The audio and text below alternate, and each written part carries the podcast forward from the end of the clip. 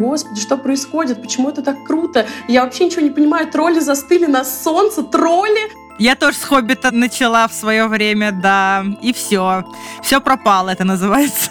Пора тебе познать литературу. Вы все время меня подставляете. Мне все время нечего показать. Окей, есть что-то помимо Тургенева. Своеобразный товарищ. Мне хотелось его прибить практически на каждой странице. Мне Толкин сказал, что можно по-другому. И я такая, окей, профессор, я буду следовать этому. Нет, вообще не странно. Я тебя понимаю прекрасно. Я покупаю сыр, беру его с полки, у меня в голове. Если хочешь остаться в живых, в академию не возвращайся. Я думаю, господи, остановитесь! Выключите это! Выключите это! Следуй за собой. Это самое важное. Вообще везде, во всем. В продвижении, в писательстве, в любой твоей работе. Всегда следуй за собой. Подкаст «Книжные разборки». При обсуждении ни одна книга не пострадала. Доброго писательского, дорогие слушатели! В эфире наш подкаст «Книжные разборки». Меня зовут Зоя Ласкина. Мне сегодня помогают, как обычно, Аня Пушкина и Маргарет Астер. Привет, девчонки! Всем привет! Привет-привет! Продолжается наш седьмой сезон, и сегодня у нас снова гость в выпуске. С большим удовольствием представляю гостью. С нами согласилась побеседовать Саша Рихтер, редактор и параллельно автор серии книг про Кристофера Клина. Не так давно у нее вышла первая часть «Кристофер Клин и два короля». Саша, привет! Всем привет! Спасибо, что позвали. Спасибо, что пришла. А, ну, сначала такая небольшая вводная часть. Мы с тобой поговорим.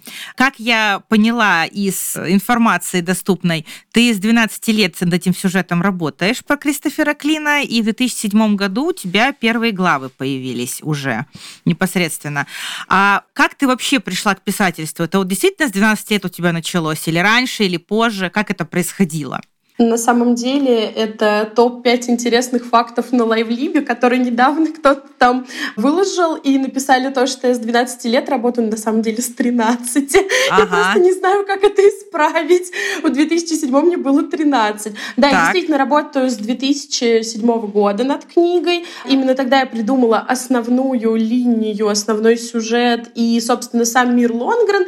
С тех пор я ни разу не переставала думать про книгу, про ее героев и про сам мир. То есть буквально пятнадцать лет они вместе со мной. Пришла я к писательству... Ну, на самом деле, я вообще не могу сказать, что я к нему пришла. Такое ощущение, что оно было со мной всегда. Я не делала что-то, чего-то специально. То есть я не поступала в литературные институты. Я не думала, что я буду... где-то учиться, а потом, к примеру, стану писателем. Почему-то я с детства решила, вот все, я сегодня писатель, я сегодня и всегда. И на этом как бы все закончилось. Или, ну или началось, не знаю, как лучше сказать. Собственно, я читала много книг в детстве, ну и сейчас. Папа в какой-то момент решил прочитать мне первые несколько глав «Хоббита». О-о-о! Я тоже с «Хоббита» начала в свое время, да. И все. Все пропало, это называется. У меня еще так получилось, что папа говорит, пора тебе познать литературу. Я такая, так, окей. И, значит, он мне прочитал первые три главы. Я такая, господи, что происходит? Почему это так круто? Я вообще ничего не понимаю. Тролли застыли на солнце, тролли. И папа такой, футбол начался, все потом. И в итоге это потом закончилось. Я так и не узнала, что было дальше. Через год мы переехали. Я сидела дома у себя в квартире на диване, смотрела на книжный шкаф и вижу корешок «Хоббита». И я такая, так, я же не узнала, что было после троллей. И это первая книга, в итоге, которую я прочитала самостоятельно. Это был «Хоббит», и после этого мир разделился на до и после, собственно. Так что как-то так. То есть получается, что тебя вдохновил «Хоббит» на твою собственную историю, или там были еще какие-то вдохновители? Мое самое главное вдохновение для моей истории — это моя жизнь. Меня не вдохновляют, к сожалению, другие книги, авторы или какие-то вещи, не, не касаемые моей именно жизни, потому что «Хоббит» скорее показал мне, что так можно. Я такая, окей, есть и другая литература, оказывается, можно писать про волшебство и такие интересные вещи, о которых не рассказывали у нас на уроках литературы. То есть, окей, есть что-то помимо Тургенева. Поэтому... Для меня это скорее портал в другой мир. Он, мне Толкин сказал, что можно по-другому, и я такая, окей, профессор, я буду следовать этому. Давай пожму тебе руку. Меня тоже профессор провел в мир фэнтези. Да, это прекрасно, что он объединяет людей. Слушай, вот ты сказала, что ты, получается, над этим сюжетом думаешь фактически вот с тринадцати лет. А сильно изменилась первоначальная задумка по сравнению с тем, что есть сейчас? Да, абсолютно. Абсолютно? Лонгрен, сам мир выдуманный не поменялся, но концепт поменялся полностью. У меня есть детская мечта, я это так называю, она жутко глупая. Я надеюсь, что когда я выпущу всю серию книг, я первые три строчки, которые я написала пятнадцать лет назад, просто набью себя вот здесь на плече. Они до жути глупые, их вообще... И когда, когда их читаешь, ты такой, что это? Это просто невозможно. Я могу их процитировать, если хотите. Давай. Давай. Итак, внимание, пятнадцать лет назад э, история Кристофера начиналась вот так. «Была глубокая ночь, на небе не было ни единой звездочки. Перед домом неожиданно открылся портал». Я мечтаю набить эту татуировку по своему детскому почерку, чтобы это всегда было со мной. Потому что я писала в тетрадке по истории, она у меня до сих пор осталась, и первые главы до сих пор передо мной, если я хочу вспомнить, как все начиналось. Слушай, вот э, очень интересный мир. Я вот прочитала книгу буквально на днях. Я в восторге, правда. Спасибо, мне Спасибо. Очень понравилось. Вот у тебя, получается, там завязано все на четырех карточных мастях. Да, да, вот Марго показывает книжечку. Я вам сейчас О! тоже покажу. Вот. О, вот, боже! Книжечку. Вы все время меня подставляете. Мне все время нечего показать. Я покажу вам сердце, как я люблю это делать. Замечательно. Скажи, пожалуйста, а вот это э, откуда у тебя пришла идея связать этот мир с карточными мастями именно? Довольно оригинальная задумка. Как так получилось? Совершенно спонтанно я на презентации в Буквоеде сказала, что просто я в детстве очень любила в карты играть. И такая, ой, потому что это правда. А у нас почему-то это было каким-то классическим семейным развлечением, поэтому... У меня а, тоже, вот. у меня тоже дурак, да-да-да. У меня еще бабушка была знатным шулером, это было невозможно. То есть ты мог отойти куда-нибудь, открыть дверь, вернулся, а у тебя все битые козыри у нее уже в рукаве. Это действительно было странно, за этим приходилось следить. И мне очень нравилась эстетика карт, мне нравилась сама карточная игра. Я всегда любила продумывать на несколько ходов вперед. Мне нравилось, как она происходит. Мне нравилось мухлевать, это тоже очень важно. И... Мне нравились трефы. Я всегда знала, что трефы — это абсолютно моя масть, как бы это странно ни звучало. И у меня всегда было в голове, что трефы должны враждовать с пиками. И у меня строилась какая-то история ни на чем не основанная абсолютно. То есть не было никаких персонажей, ничего. Просто это было какое-то восприятие мастей. И когда я э, распределяла э, стихии, к примеру, я такая, так, мне всегда нравилась вода, э, и мне всегда нравились трефы. Трефы, поэтому э, трефы будут владеть водой. То есть никакого особенного секрета, конечно, нет. Это просто все шло из моих детских интересов и странных увлечений. А почему у тебя, это не спойлер, дорогие слушатели, это в самом начале, в прологе выясняется, почему под раздачу у тебя попали именно червы? Почему их обвинили во всем? Именно эту масть вот ты решила сделать таким вот козлом отпущения. Мне кажется, что червы как масть нравятся абсолютно всем, потому что она очень красивая, потому что это сердце, потому что на классических картах как будто бы это самые красивые изображения персонажей. И мне всегда казалось, что... Нужно немножечко сбить спесь с этой масти. Допустим, какая ты коварная, Саша. Немного есть. Понятно. А вот у меня еще вопрос. Сейчас я последний задаю, передаю эстафету дальше девочкам. Да. Из тех же фактов на Лайвлибе, которые мы сегодня уже упоминали, там написано, что э, в первой книге представлен, по сути, первый карточный кон в игре «Дурак». Да. И что действия героев полностью совпадают с ходами карт. А что имеется в виду под коном? И как вообще так получилось, что там замешана эта игра? И кто дурак, если это не спойлер тогда, в таком случае? Ну, по-моему, очевидно, кто дурак. Кристофер в моей голове просто сейчас такой... Замолчи. Собственно, да, это действительно кон в игре «Дурак». Я проиграла миллиард партий, чтобы составить карточную игру в ход сюжета. Это... Микроспойлер, если вы не хотите э, слышать, то, наверное, сейчас заглушите наушники, э, слушатели. Э, собственно, суть такая, что в самом прологе, э, в самом начале пролога король бьет королеву, то есть король бьет даму. Это то, что я могу сказать по сюжету. Если смотреть дальше, нужно знать, к какой масти относится каждый персонаж. Конечно, мы это впоследствии узнаем в остальных книгах, но потом, когда будет уже это известно, если вернуться к первой книге, то можно будет понять, что это действительно один кон в игре «Подкидного дурака». Кон имеешь, ты имеешь в виду партию? Одна партия, да. А один кон — это одна партия, да. Понятно. То, ну, но получается, что партия такая, наверное, сферическая партия в вакууме, потому что партий-то может быть много разных, и фигуры могут, эти карты ходить по-разному. То есть вот какая-то, какая-то определенная комбинация получается. Да, действительно, они буквально, если... Когда будет понятно, кто к какому, к какой масти относится и за кого отвечает, кто валет, mm-hmm. кто дама, то моими персонажами можно будет сыграть в карты, полностью описав первую книгу. Так, я э, вспоминаю, где у меня лежит карточная колода, и начинаю ждать потом выхода разыграем. Остальных частей. Да, да, да, да, да. В прямом эфире обязательно, Марго, надо будет разыграть партию. Все, спасибо большое, Саша. Передаю слово дальше. У нас еще есть вопросы по книге, Марго. Да, ты уже упомянула, что татуировку будешь бить только когда цикл закончится. Скажи, пожалуйста, а сколько вообще книг планируется в серии? Шесть. Оу. По-моему, есть даже спойлер об этом в первой части. Есть, есть, есть. Да, да. Буквально из уст главного героя. Это прекрасный ход. Вложить это в уста главного героя.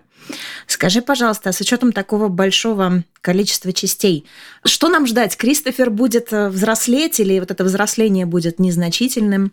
К чему готовиться? Кристофер точно будет взрослеть. Я не могу сказать, сколько ему будет лет в конце цикла, потому что это спойлер. Но я могу сказать, что где-то к четвертой части ему будет уже около шестнадцати-семнадцати. Он достаточно сильно вырастет. Конечно, это все будет происходить с каждой книгой. То есть в начале, в первой книге ему тринадцать, во второй книге, это не спойлер, ему четырнадцать. И вообще тема дней рождения, его день рождения и остальных персонажей — это тема буквально для второй части. А с третьей книги пойдут некоторые изменения, и время потечет в другую сторону. Сделаю это как? О, господи. Немного, немного Томаса Манна вошло в чат, все в порядке. Значит, надо готовиться к тому, что и проблемы Кристофера будут тоже расти по мере продвижения нашего по истории. Абсолютно. На самом деле я всем говорю, что в моей голове Кристофер застрял в подростковом возрасте, а это буквально абсолютно мерзкий подросток со своими, со своим переходным возрастом, который я испытываю на протяжении десяти лет, как только он дошел до возраста пятнадцати лет, и дальше в моей голове он не вырастает. Это просто сумасшествие, если честно.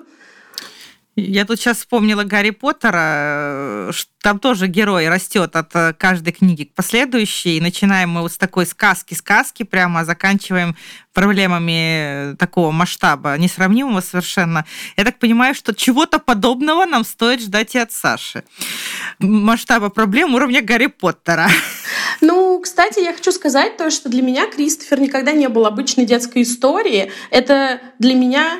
Это скорее просто история Кристофера, которую мне посчастливилось рассказать. Я всегда говорю именно в таком ключе, потому что я не делю его на детскую литературу. Если посмотреть на моих читателей, то как раз детей, наверное, к сожалению, может быть, даже немного меньше, очень много взрослых, которые истосковались по добрым сказочным историям. Но те же взрослые, мои любимые дорогие читатели, они говорят о том, что э, Кристофер не похож на обычную детскую сказку, потому что там происходит происходят достаточно взрослые, серьезные э, события. Ну, то есть тот же пролог и светлячки, если вы читали.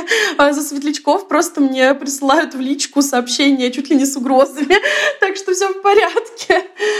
И мне кажется, что у Кристофера масштаб событий вокруг него, он намного раньше изменится. То есть тут дело не в том, что я строю какой-то накал, а нужно понимать, что ему тринадцать, и очень многие вещи он осознает по-детски. Он смотрит на мир и такой: окей, взрослые разберутся. А потом, когда он во второй части, к примеру, когда ему уже тринадцать, и он попадает в еще одни передряги очень странные, он такой: так, окей, походу взрослых нет, разбираться приходится самому. И он начинает это все распутывать, как и герои вокруг него, и сюжет становится страшнее.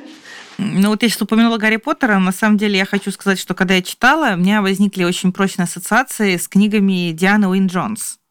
«Ходячий замок»? Вот. Да, Обожаю. Ну, она, она автор «Ходячего замка», но далеко не только его, и там вот, вот какая-то вот такая атмосфера мне вот напомнила именно ее книги прежде всего, поэтому мне кажется, что ты попала вот в струю, так сказать, ты сказала то, что хотела вот этими средствами. Это здорово. Очень приятно, потому что с ней еще меня не сравнивали, хотя я лечу в сравнениях, если честно. Я, у меня любая, любая рецензия и что угодно начинается с того, что меня с кем-то сравнивают, поэтому это мило, спасибо. На здоровье. Саша, ты уже упомянула вторую часть. А когда нам ее ждать? Она уже написана или еще в процессе? Она написана, она на редактуре, но проблема состоит в том, что мы должны были выпустить ее в апреле, микроэксклюзив, и не, по независимым от меня обстоятельствам, скорее всего, она немножечко перенесется, видимо, на май. Саш, а, а вообще... Ты все еще пишешь эту серию или уже дописала? Ну, потому что ты так однозначно сказала, будет шесть книг. Ну, то бишь, у тебя уже сюжет выстроен, он уже написан, или ты еще все еще работаешь над ним? А, сюжет...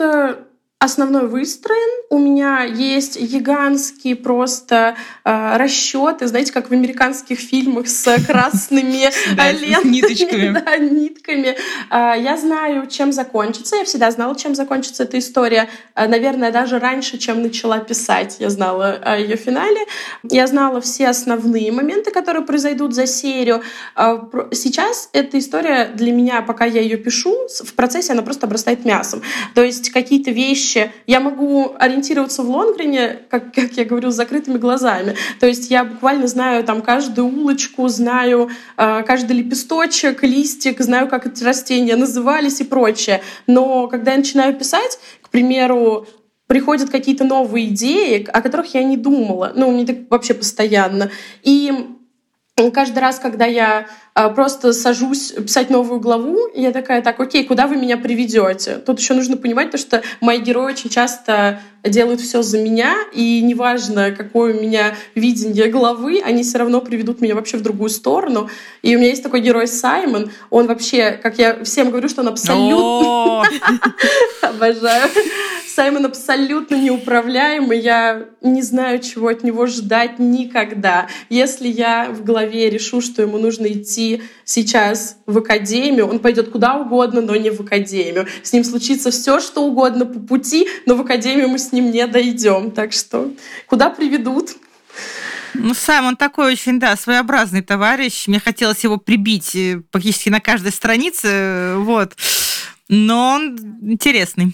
Саша, получается, понимаю, о чем ты говоришь. У меня тоже мои герои очень часто ведут себя совершенно безобразно. Но вот интересно, ты всегда им следуешь? То бишь, вот вам надо в Академию с Саймоном, потому что у тебя там сюжетная завязка. Он туда не идет. Ты следуешь за героем или все-таки все равно будешь его насильно тащить в Академию? Как это происходит? Я в основном прислушиваюсь к героям, потому что мне кажется, что они лучше знают, что они хотят. Я понимаю, это странно звучит, но это правда. Нет, вообще не странно. Я тебя понимаю прекрасно. Хорошо, окей, я рада. Потому что обычно, когда я рассказываю какие-то такие вещи, люди такие: а мы о ком вообще разговариваем? О реальных людях или о героях? Но для меня они уже давно реальные люди, поэтому я к ним стараюсь прислушиваться. Конечно, если это какая-то суперважная сцена, и мне почему-то кажется, что Саймон должен быть в академии, ему кажется, что он должен быть у кипящего озера, мы с ним договариваемся в моей голове и что-то придумываем. Но в основном оно просто льется, идет само. И я всегда рассказываю, что мой процесс написания скорее похож на то, что мои герои рассказывают мне историю, которую я записываю. Как будто бы я и не придумываю ничего, как будто бы это очень... Точнее, даже... я знаю, как это писать. Моя история началась задолго до меня, и когда я ее закончу, она продолжится, это сто процентов. О неожиданностях в этой серии мы уже поговорили. А скажи, пожалуйста, с учетом того, что, ну, вот все равно уже мы, мы уже дышим в сторону второй части, а обложка будет от Саши Буториной. Я просто как огромный фанат Саши. Сейчас, Альти, если ты слушаешь этот выпуск, привет тебе, я тебя люблю. Я присоединяюсь. Да, конечно, конечно, она уже готова. Мы буквально должны поставить на нее шрифт.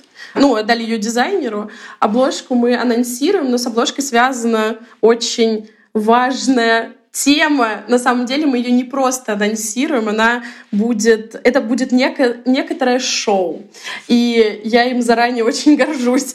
Я не могу рассказывать, к сожалению, но это уже произойдет совсем скоро. И вы точно не разочаруетесь в обложке, потому что Саша, ну, как всегда, богиня. Да, кто не знает, обложку э, рисовала Алтарина, то есть Саша Буторина, и это, наверное, самая большая победа в моей жизни — познакомиться с ней. И это один из самых важных людей для меня и для моей истории. Вот. Еще полслова про это. Я просто скажу для, для тех, кто не в курсе, но сейчас будет в курсе, у вас э, с Сашей сложился совершенно фантастический тандем, то есть э, она, она рисует э, по истории Кристофера даже в нерабочее время, то есть у вас совместный есть гобелен с героями, у вас есть акриловый стенд. Когда второй, вторую печать будет? Потому что я первую не успела прихватить. Я хочу!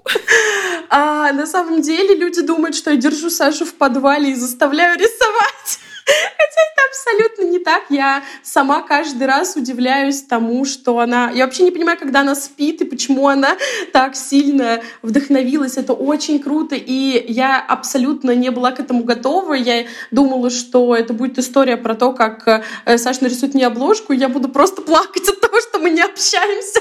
Но у нас вышло наоборот, и я очень рада, потому что... Изначально, когда я только предложила Саше нарисовать обложку к этой истории, у нас была такая...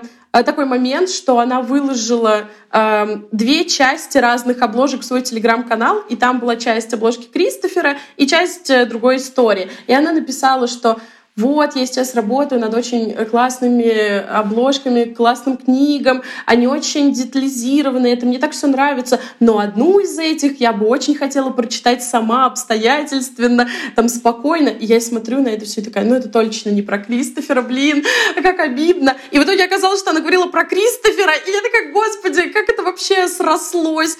И... Я, мне кажется, никогда не смогу до конца выразить ту благодарность, которую я к ней испытываю, потому что она действительно рисует по Кристоферу нон-стопом, ее это супер вдохновляет. Она просто богиня мерча, потому что я, ну, мне кажется, что я не придумала ничего из этого. Я просто просыпаюсь, а у меня есть гобелен по истории. Я, я люблю шутить, что у меня и у Александра Македонского в Пушкинском музее нормально. А, вот, то есть у нас уровень мерча, он такой. То есть я могу сидеть на работе, и Саша мне такая, мне пришли подушки с твоими героями. Я такая, класс, окей.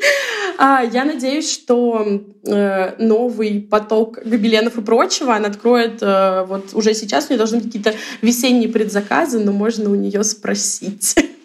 Так что все будет. Теперь затронем другую часть твоей жизни, поговорим про твою редакторскую работу. Расскажи, как ты попала в издательство АСТ, как давно ты там работаешь, э, как это произошло? Я попала в АСТ около трех лет назад и изначально работала в нонфикшене. То есть я не работала с художественной литературой, я больше... Я была вообще в другой редакции, в другом департаменте. Я отработала там год. Мы выпустили тоже очень много потрясающих популярных книг, которые мне нравились. И впоследствии я перешла в редакцию мейнстрим. В мейнстриме я занимаюсь фантастикой и фэнтези. То есть я, я люблю, люблю говорить, что отвечаю головой за фантастику и фэнтези. Ну, как я уже говорила, это такой секрет Полишинеля, который уже, наверное, все знают, но стоит объявить об этом сейчас, на данный момент. Я ушла из издательства АСТ, но я продолжаю работать над своей серией словотворцев, словотворцев магических миров, которую я открыла, в которой входят книги Оли Аст, Алины Штейн и так далее, те, кого мы еще не можем разглашать. То есть я буквально сосредоточена только на этих проектах на данный момент.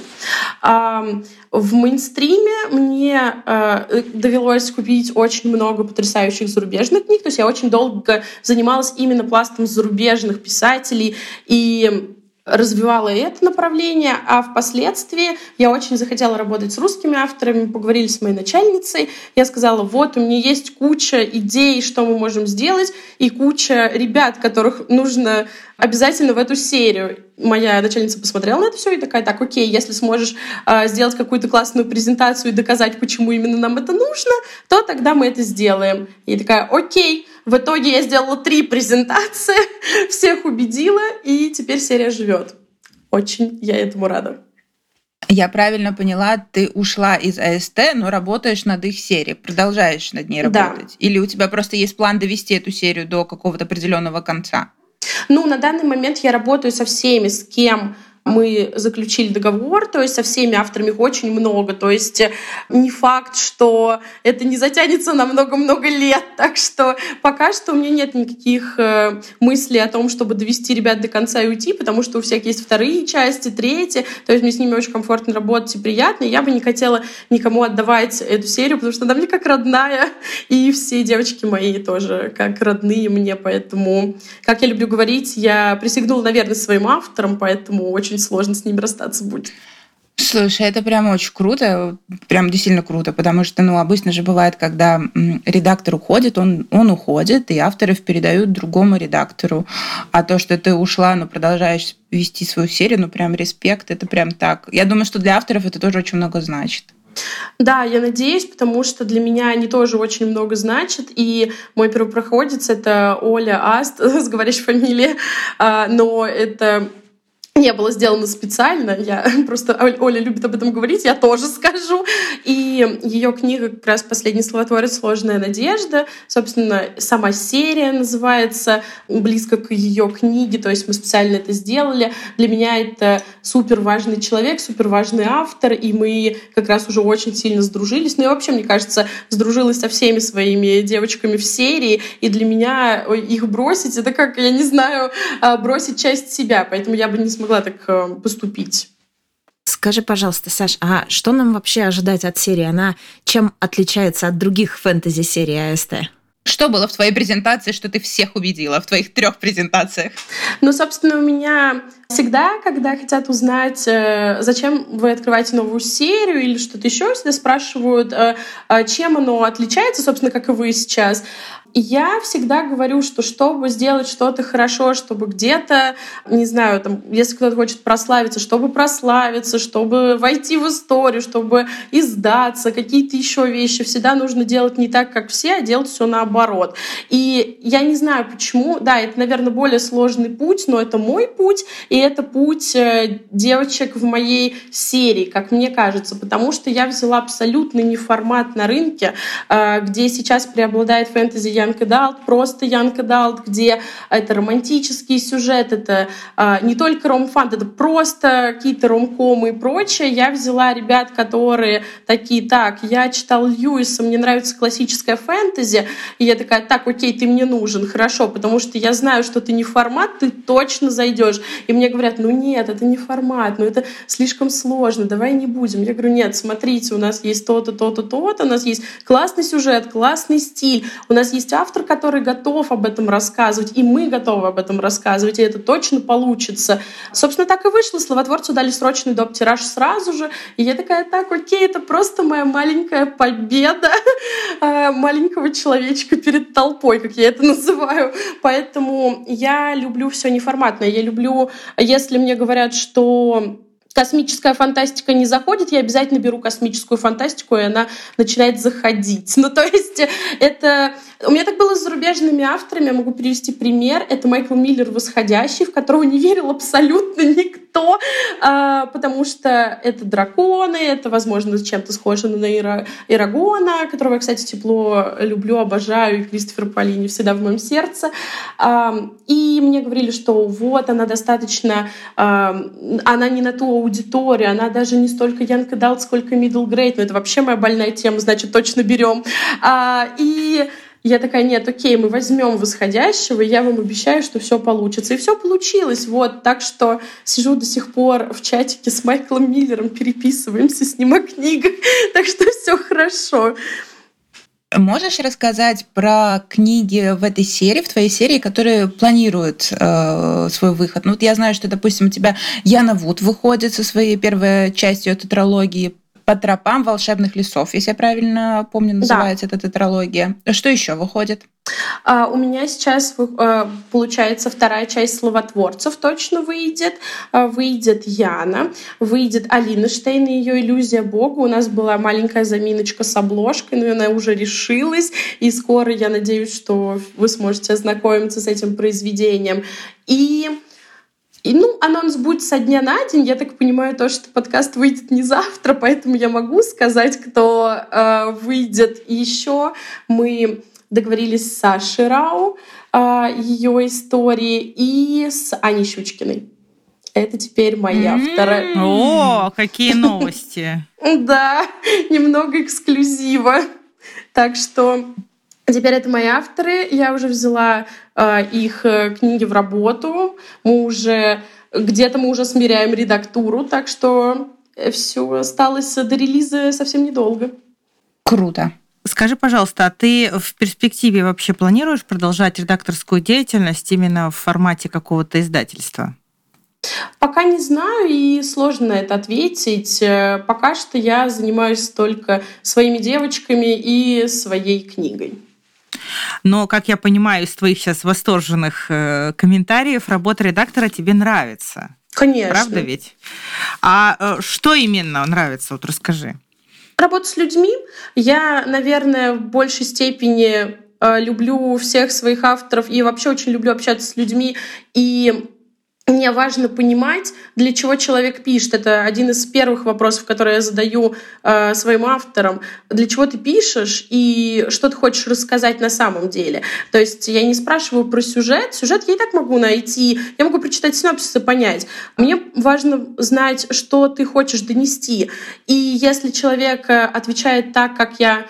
Не, не так, как думаю я, а так, как э, то, что задевает струны моей души, скажем так, хоть это и немного пафосно, я понимаю, что все, мы точно сработаемся. И на каком-то интуитивном уровне я почти всегда выбираю книги, что зарубежные, что русские, которые совпадают с моим каким-то посылом. И поэтому мне очень легко работать, и я очень люблю эту работу, и люблю всех своих и авторов, и тексты, которые они делают. И для меня это просто какая-то отдушина, я никогда даже не считала это работой. Это для меня просто супер любимое занятие. Есть что-то, что тебе все-таки не нравится в своей работе? Ведь в любой работе можно найти минусы какие-то. Сроки. Сроки всего. Просто у меня есть э, только две претензии. Это сроки и отказы авторам молодым, потому что для меня это всегда тяжело. Я, во-первых, вижу в них себя, я понимаю, каково это. Я сама получала отказы, и я всегда стараюсь как-то поддержать, сказать, что давайте, может быть, вы вот тут немного переделаете и придете ко мне еще раз с этой рукописью. Или же я, к примеру, говорю, давайте я передам эту рукопись кому-то из своих коллег. Возможно, это не подходит мне, но поможет там кому-то другому, подойдет, и все будет хорошо. Но в целом, да, сроки, дедлайны, когда тебе нужно все сдать позавчера, а у тебя конь не валялся, это, конечно, интересно. Вот, ну, есть как есть. Зато я честна с вами. А вот скажи, пожалуйста, как я понимаю, вот ты сейчас объявила новых авторов, да, с которым ты вот сейчас заключила договор, то есть ты продолжаешь набирать авторов в свою серию, да? Она у тебя не закрытая, как я понимаю. Нет, серия точно не закрытая, она будет продолжаться, как я люблю говорить, грядет эра словотворцев, поэтому рукописи мне до сих пор присылают, и я их смотрю, так что... То есть э, ты набираешь еще авторов. А как к тебе попасть? Что нужно сделать? Прислать тебе рукопись? Куда? На почту. У меня есть все ссылки в моем телеграм-канале, и можно всегда через каких-нибудь знакомых до меня дописаться, потому что, мне кажется, именно так меня и находят люди. То есть вы можете вообще писать мне везде. На самом деле я только за и всегда рада. Авторы, берите на заметку. А расскажи, какие самые главные критерии, по которым ты смотришь? Ну, там, я не знаю, количество авторских листов, жанр. Что важнее всего для отбора? Ну, я смотрю текст в первую очередь э, всегда, то есть э, обязательно добавьте синопсис. Если я не смогу... Я читаю все рукописи, которые мне приходят изначально, вот именно прям целиком, но... Первоначально я смотрю синопсис, конечно, чтобы понять общую, э, общий сюжет, потому что может очень здраво начинаться, а в конце вообще что-то э, динозавры, взрывы, и все мы в, в эпохе Петра Первого. И, э, и, это, и это тоже имеет место быть, просто я не всегда такая, окей, мы же начинали с фейри в лесу, э, поэтому... Это просто, просто это не всегда формат серии. Ну, что-то пошло не так, да, потом. Вот вроде того. Хотя я почитала, на самом деле, это неплохо, неплохой сумбур, мне нравится. А, поэтому я смотрю качество текста всегда, а, я смотрю синопсис и, собственно, иногда концовку. Я фанат спойлеров, на самом деле, поэтому мне интересно, как, а, как заканчивают. Вот, так что, собственно, и все. Саша, скажи, пожалуйста, а вообще редакторскую и писательскую работу тебе сложно совмещать? Вот, и какие трудности, если вдруг... Так, ты любишь спойлеры, нам тоже спойлеров. Я бы не хотела быть редактором себе, это точно, потому что мне кажется, что я очень строгая, хотя все говорят, что это не так, но, возможно, я просто строга к себе. Мне кажется, что мне несложно это совмещать, потому что я переключаюсь очень быстро, я понимаю, где моя книга, я понимаю, где книги девочек, я... Всегда смотрю на цели, у нас могут различаться цели э, с другими писателями или идеи, поэтому я, когда занимаюсь своей редакторской деятельностью, я полностью поглощена э, в их произведения и в их мироустройство, в их идеи и прочее, и не лезу к себе. То есть я никогда не думаю о том, что я бы вот сделала вот так, или вот вот так, или может быть вот так. Нет, вообще не лезь в это, не лезь. У тебя шесть своих книг, не надо лезть еще в серию к другим людям. Поэтому я стараюсь какое-то свое мнение выказывать только если я вижу какие-то суперляпы, и я говорю, ну, хотя такого очень мало, но если они есть, я говорю, так, давай-ка вот здесь поменяем это на это. И объясняю, почему. Вот. И если человек, ну, почти все соглашаются, потому что все понимают, что нужно сделать лучше, что я не делаю это, потому что я хочу порезать текст или там что-то еще. То есть все, наоборот, очень позитивно к этому относятся и такие, окей, спасибо. Все, поэтому совмещать несложно. Я очень, очень сильно и хорошо провожу границы. Хорошо, сейчас я тебе задам такой вопрос, очень больнющая тема, мне кажется, для тебя и как для автора, и для, как для редактора. Поговорим немножко про продвижение. О. Расскажи, да, расскажи, что ты думаешь, что сейчас работает в продвижении. И интересно твое мнение и как автора, потому что ты продвигаешь свою книгу, и как редактора. Есть ли какие-то лайфхаки, как тебе кажется, что сейчас работает больше всего, или вообще продвижение не работает, работает только обложка и все? То, что работает сто процентов, это личность, которая стоит за продуктом. Я это буду говорить всегда, я в этом абсолютно уверена, что не, ты можешь написать гениальную книгу, она э, будет донет-арт от мира литературы, и о ней никто не узнает, если не узнает о тебе. То есть прошли годы, когда можно было написать историю и э, раздать тридцать экземпляров, все прочитали на селе, и вот у вас миллионные тиражи. То есть мне кажется, что так Такие времена точно прошли. Сейчас э, в основном э, люди смотрят на человека, который стоит за книгой. И очень часто в продвижении работает вообще все. То есть э, в продвижении серии, к примеру, часто стоит имя редактора этой серии. Или, к примеру, э, имена, которые стоят... Ну, э, если это книга третья в серии, то люди смотрят на первые две книги. То есть кто стоит рядом с писателями. То есть для меня самое важное, мне кажется, это прокачка своей личности, того, что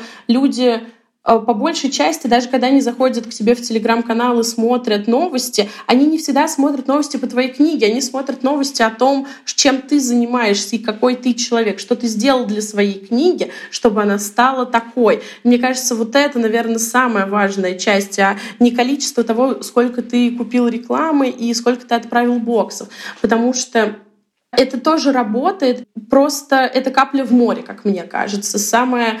Это классно, когда книга на слуху, но я не думаю, что это главный инструмент продвижения того, что ты рассылаешь везде свою книгу, ты рассылаешь боксы, ты везде не говоришь, да, это здорово, но если ты себя мало что представляешь, вряд ли у тебя что-то выйдет. То есть, мне кажется, вот так. То есть получается, что важнее всего личный бренд. А если автор, ну, ну так очень часто бывает, автор довольно закрытый, он не хочет вести социальные сети вообще, ну или ведет их там из серии, там, не знаю, раз в неделю ставит пост с новым, с новым отзывом. А у него нет шансов или просто ему сложнее будет? Я думаю, что будет сложнее, но я не скажу, что нет шансов, потому что всегда работают какие-то супер нестандартные вещи, потому что возможно, он не будет вести социальные сети, а потом кто-то из классных, популярных писателей прочитает его книгу, начнет о ней рассказывать и в своих социальных сетях, собственно, и все, и книга дальше взлетит. То есть это дело случая и удачи очень во многом. Мне кажется, в продвижении, как и в написании книг, как в редакторской работе, как вообще везде, самое главное — никогда не сдаваться и, и упорно следовать, собственно, своей цели. Ты, это действительно тяжело. Ты в какой-то момент сидишь, думаешь, господи, я отправил двадцать боксов, я напечатал миллиард открыток, у меня уже вообще нет денег, у меня нет сил и ничего просто. Но ты такой Такой, так окей, сейчас я посплю, и завтра все будет то же самое.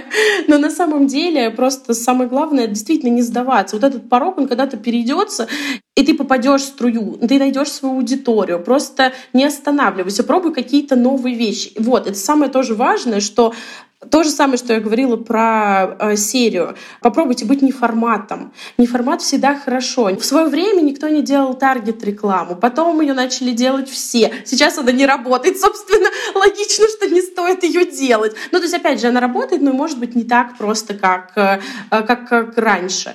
Посмотри, каким блогерам ты отправляешь книги. Не надо отправлять вообще всем. Это странно, мне кажется. То есть выбери тех, кто тебе подходит.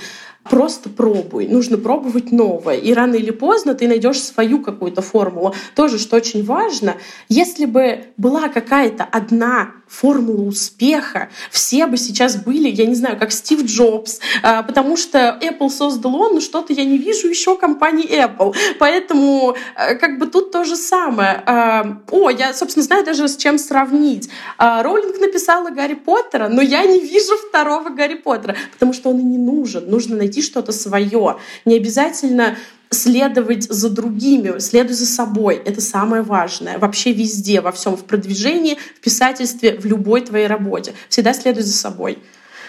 Ну, стараться делать что-то хорошо. Вот если уж ты взялся это делать, душу, мне кажется, вот если ты вложишь, то все равно отдача будет. Конечно. Может быть, она будет не сейчас, но через день, через полгода, но она будет. Я, я вот согласна с Сашей, да.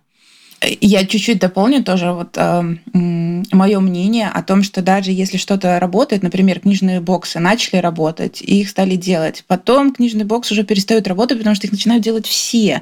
Ну как бы, тут такой момент, что надо еще умудриться быть где-то в, в начале потока. Если успел книжные боксы сделать раньше или в первой волне, скорее всего, это хорошо. А вот если ты уже там десятый, двадцатый, сто десятый, ну уже твои книжные боксы, скорее всего, пройдут просто фоном.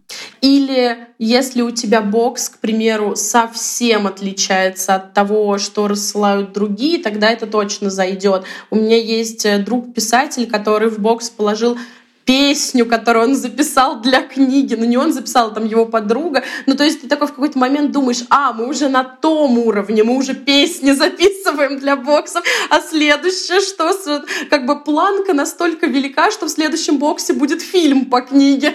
Я такая, окей, хорошо, хорошо, играем в эту игру, окей. Прыгаем выше головы. Ну вот мы все про книги, про, про чужие книги, про Сашины книги. Давайте проговорим про чужие книги, но в другом ключе. Саша, вот э, про тебя писателя понятно, тебе редактор тоже. А что про тебя читателя? Вот что ты сама любишь читать? И, может быть, подели, поделишься чем-то из последнего, что тебя зацепило, вдохновило, что понравилось? А, я вообще стараюсь читать все, потому что, ну, очень важен читательский кругозор. И... Конечно, когда я перешла в мейнстрим, я читала нон-стоп Young Adult, и это был очень, это был очень интересный опыт. Я прочитала, наверное, все, что было на слуху в то время, и мне понравилось, было классно, потому что до этого я больше... Ну, я тогда занималась нон-фикшеном и читала больше нон-фикшен. Сейчас я могу... Я перечитала «Полночную библиотеку» Мэтта Хейга. Это для меня книжка исцеления, книжка «Любовь». Каждый раз, когда я думаю о том, что что, возможно, я сделала неправильный выбор. Я всегда думаю про эту книгу, о том, что, возможно, все у тебя хорошо, правильный выбор ты сделала. Так что я очень вам советую ее, если вдруг решите, то вот «Полночная библиотека» — это действительно замечательное произведение. А сейчас так вышло, что я читаю книгу, точнее не книгу, а книги по теме, по второму, то, что подойдет мне ко второму Кристоферу. В плане я читаю все про пиратов, все про морские путешествия. Я сейчас, ну это не книги, но у меня просто идет сильная подготовка к, ко второй части, поэтому я очень, ну я прошла «Морское дело». Я, мне кажется, больше не могу видеть корабли перед собой. Это просто сумасшествие. И у меня вот так всегда. У меня, когда идет работа над книгой, я, когда писала первую, и когда мы ее редактировали, мне пришлось перечитать очень много литературы про рыцарей, рыцарские романы, рыцарский нонфик. И рыцари мне снились, я их видеть не могу больше. Это просто какое-то сумасшествие. И сейчас, да, из... Ну, такое, знаете, из-за недавнего я прочитала «Короли, королевы Англии», «Плантагенеты». То есть, знаете, вот это отличное чтиво, когда свет дома выключили, и ты такой, вот эта книжка для меня просто, то, что нужно. Там тысяча страниц читаем. Я могу сказать, что я сейчас в каком-то перечитывании. То есть вот я как раз Мэтт Хейга я перечитала, потому что мне нужно было что-то светлое. Но у меня есть несколько вот любимых книг, которые, чтобы успокоиться, я могу просто взять, открыть с любой страницы, э, прочитать, и мне станет спокойно. Я такая, так, окей, все. Так что... То есть вот сейчас, дорогие слушатели, обратите внимание, чем занимаются писатели, чтобы получилась классная книга. Они просто пашут над сюжетом, над матчастью, над всем остальным. Так что напомню, что писателей надо любить, беречь, они стараются для вас. Да, Зоя. Прям, прям да, я с тобой это согласна. Ну, потому что я сама всегда лопачу столько матчасти, что я потом вот такая голова, и я прекрасно понимаю Сашу, потому что оно снится.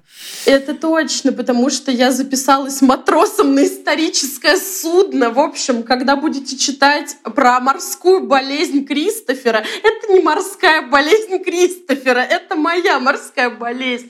И вообще впечатления Кристофера на корабле первые, это мои впечатления, потому что это было, конечно, интересно, интересно, очень забавно. Вот, а еще в, у меня еще впереди рейс, чтобы вы понимали, недельный, на историческом судне «Матрос». То, что я люблю. Корабли. Саш, слушай, с Кристофером я поняла, а есть ли у тебя мысли уже про что-то другое, про какую-то другую книгу? Или сейчас только сосредоточена на Кристофере и не думаешь про другие истории? Нет, я сто процентов напишу большой роман. Наверное, проще всего описать жанр дарк-академии, но русской дарк-академии. Никто еще не цитировал Тургенева и Толстого и не сражался на дуэлях в русской литературе современной, как мне кажется. Это должно было быть... Точнее, это, это должна сделать я. Ритейлинг «На войну и мир» написала не я, так что хотя бы это должна написать я. Вот, поэтому... Да, это будет все. Я надеюсь, что это будет произведение, пронизанное любовью к филологии и к второй части моей жизни, которая не относится к фэнтези. То есть это действительно то, что я хочу написать, и думаю, что у меня это получится. Но не сейчас, нужно разобраться с Кристофером немножечко позже, я думаю. Ну, в общем, мы ждем нового Кристофера, мы ждем когда-нибудь окончания Кристофера и новую Сашину книгу, мы ждем Сашиных книг как редактора разных. В общем, пища для ума и для читательских планов после этого выпуска большая получается. Я уже себе сделала пометочки. Не знаю, как вы. Я даже думаю о том, у меня все время в голове, вот Саша думает, там, шесть книг. Вот я сейчас пишу третью, у меня, ну, как бы будет трилогия. И я, честно говоря, уже немножко, ну, устала от этой истории. И вот я думаю, а если бы их было шесть? Ну, блин, это ну, прям... Ну, охота пуще неволи, как говорится, понимаешь? Mm-hmm. Круто.